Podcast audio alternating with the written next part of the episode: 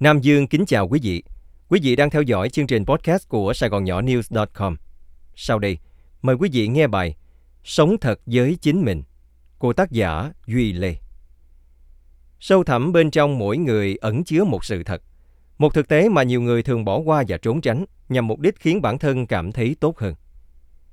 Chúng ta biết mình cần phải làm gì, nhưng lại ngần ngại việc đối mặt với những điểm yếu của bản thân – trốn tránh trách nhiệm hoặc từ bỏ việc theo đuổi một dự án mang tính thử thách do sợ thất bại.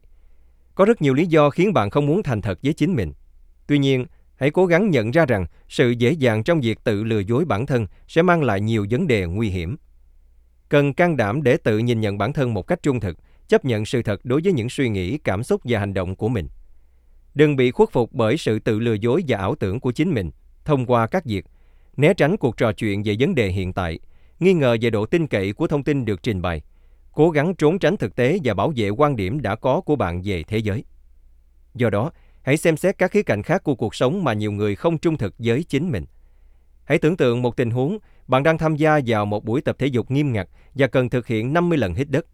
Có vẻ đã tới lúc cơ bắp của bạn trở nên mệt mỏi và cảm thấy hoàn toàn kiệt sức.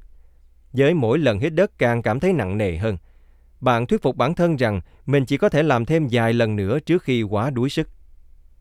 Nhưng câu hỏi đặt ra là, những lần chống đẩy cuối cùng đó có đúng là giới hạn thực sự của bạn hay bạn đã bỏ cuộc về mặt tinh thần? Tâm trí bạn đã coi những lần chống đẩy cuối cùng này là một hành động cực kỳ thách thức, khiến bạn phải bỏ cuộc. Mặc dù lắng nghe cơ thể của bạn và không ép bản thân đến mức bị thương hoặc căng thẳng quá mức cũng là một điều quan trọng. Nhận thức được vai trò mạnh mẽ của tâm trí trong việc vượt qua giới hạn thể chất là vô cùng cần thiết. Xác định những thời điểm mà bạn đã vượt qua giới hạn của mình dù chỉ một chút trước khi bạn bỏ cuộc. Đây là những lời nhắc nhở quan trọng rằng bạn có thể đạt được nhiều hơn những gì mà mình nghĩ. Bằng cách thúc đẩy bản thân tiến xa hơn một chút, bạn mở ra những cánh cửa để giải phóng tiềm năng thực sự của mình. Phân bổ thời gian cho một nhiệm vụ. Nhiều người thường giao cho mình một nhiệm vụ thể chất ví dụ như dành 2 tiếng để dọn dẹp nhà cửa hay 5 tiếng để viết một bản báo cáo. Tuy nhiên, nếu quan sát kỹ, chúng ta sẽ ngạc nhiên khi phát hiện ra mình đã lãng phí thời gian quá nhiều như thế nào. Nhiều người trở nên mất tập trung khi lãng phí thời gian, trì hoãn lười biếng hoặc lo ăn uống lặt vặt.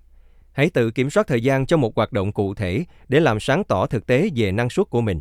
Điều này khuyến khích bạn không tập trung vào số giờ mà bạn định dành để thực hiện một nhiệm vụ, tức số lượng, mà là bạn dành bao nhiêu thời gian để thực hiện nhiệm vụ, tức chất lượng. Hãy lấy ví dụ này. Tưởng tượng rằng bạn đang dành 6 tiếng để viết một bài blog, trong đó 2 tiếng để viết và 4 tiếng cho những việc sao nhãn khác như tán dốc, ăn giặt. Tuy nhiên, nếu bạn tập trung vào công việc, bạn chỉ mất 2 tiếng để viết blog xong, thay vì 6 tiếng. Khi làm như vậy, bạn sẽ có 4 tiếng còn lại để làm những việc khác có ích hơn, chẳng hạn như chăm sóc bản thân, dành thời gian cho gia đình hoặc học các kỹ năng mới.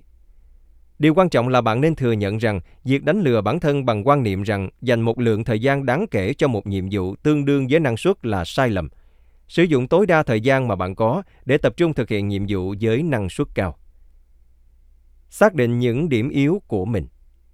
Hãy tưởng tượng bạn đang ở trên một chiếc thuyền mà bạn không có khả năng thay đổi hướng đi của nó để sang bờ bên kia. Nếu bạn không thể quản lý vấn đề, bạn sẽ chỉ làm tổn thương chính mình – đây là khái niệm tương tự như khi chúng ta nhìn vào các kỹ năng và khả năng của bản thân. Hãy bỏ qua những điểm yếu của mình trong sự phạm trù tự tin, kỹ năng giao tiếp trong xã hội hay tính cách. Chỉ nên xác định những yếu tố nào là chưa phù hợp và định hình lại bản thân trước khi chúng trở nên bất lợi cho sự phát triển và thành công chung của mình sau này. Sự trung thực với chính mình là chìa khóa để mở ra những cơ hội mở rộng sự phát triển cá nhân, đạt được những trải nghiệm mới và khai thác mọi khả năng của chúng ta để phát huy hết tiềm năng của mình. Tự đối thoại là cách hiệu quả để xem bạn là ai của hiện tại, đồng thời suy ngẫm, điều chỉnh và thay đổi để trở thành con người mà mình mong muốn được trở thành. Theo Medium Quý vị vừa theo dõi chương trình podcast của Sài Gòn Nhỏ News.com cùng với Nam Dương. Mời quý vị đón nghe chương trình sau.